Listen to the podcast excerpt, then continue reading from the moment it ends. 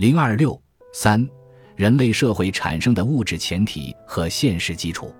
人类社会是物质世界中最高级、最复杂的一种存在形式。从自然界的演化到人类社会的形成，是自然史上一次巨大的飞跃。这个飞跃的关键就在于劳动。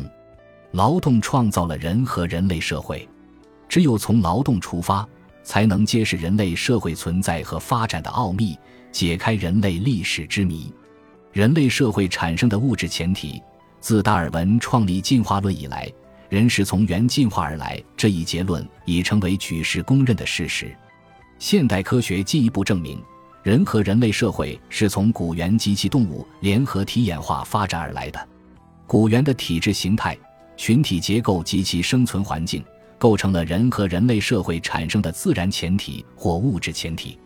古猿的生存环境是指与古猿获取食物、防御敌害等生存条件相关联的自然环境。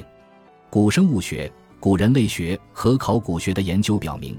由于当时气候条件的变化以及热带草原向森林的侵袭，古猿的生存环境有一个从林栖到地栖，直至完全转入开阔的热带草原的演变过程。与生存环境的演变相适应，古猿的体质形态和群体结构发生了重要变化。从体质形态看，古猿从林栖转入热带草原生活后，逐步开始两足直立行走。尽管这种直立行走的步态不如现代人那样稳健，但是这一变化对于从猿到人来说却具有重要意义。一方面，它扩大了视野；另一方面，它使解放了的前肢可以随时握有合用的天然工具或武器，从而使古猿适应环境的能力、取食或自卫的能力迅速增长。在这同时，猿脑的结构开始发生重组，脑容量缓慢扩大。这些都为人类的产生在体制上准备了自然前提。从群体结构看，古猿的群体结构向着大规模和严密化的方向发展。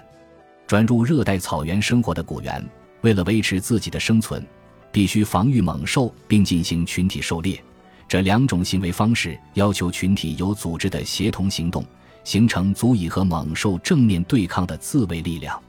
对于古猿来说，越是过的栖生活。越是走向草原，群体的规模越大，组织程度也越严密。在这个过程中，古猿群体结构逐步形成两个新特征：一是古猿的协同行动是依靠面对首领的定向方式实现的，即每一个群的成员都把注意力集中在作为首领的一个或几个古猿身上，全群的行动都直接以首领的意志和行为作为标准，这就更能保障全群活动的协调一致。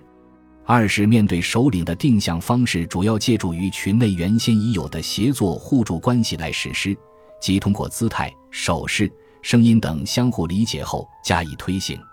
古猿的群体结构是人类的社会组织形式借以发生的生物学前提。转入热带草原生活的古猿群体结构的新特征，在两种行为方式——御敌和狩猎的进步过程中，不断的得到巩固和发展。